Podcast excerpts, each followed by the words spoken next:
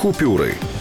У позові Україна просить визнати, що Росія порушила зобов'язання в рамках конвенції щодо фінансування тероризму, поставляючи фінансування, допомогу у вигляді зброї та тренувань незаконним озброєним формуванням, які беруть участь у здійсненні терористичних актів в Україні.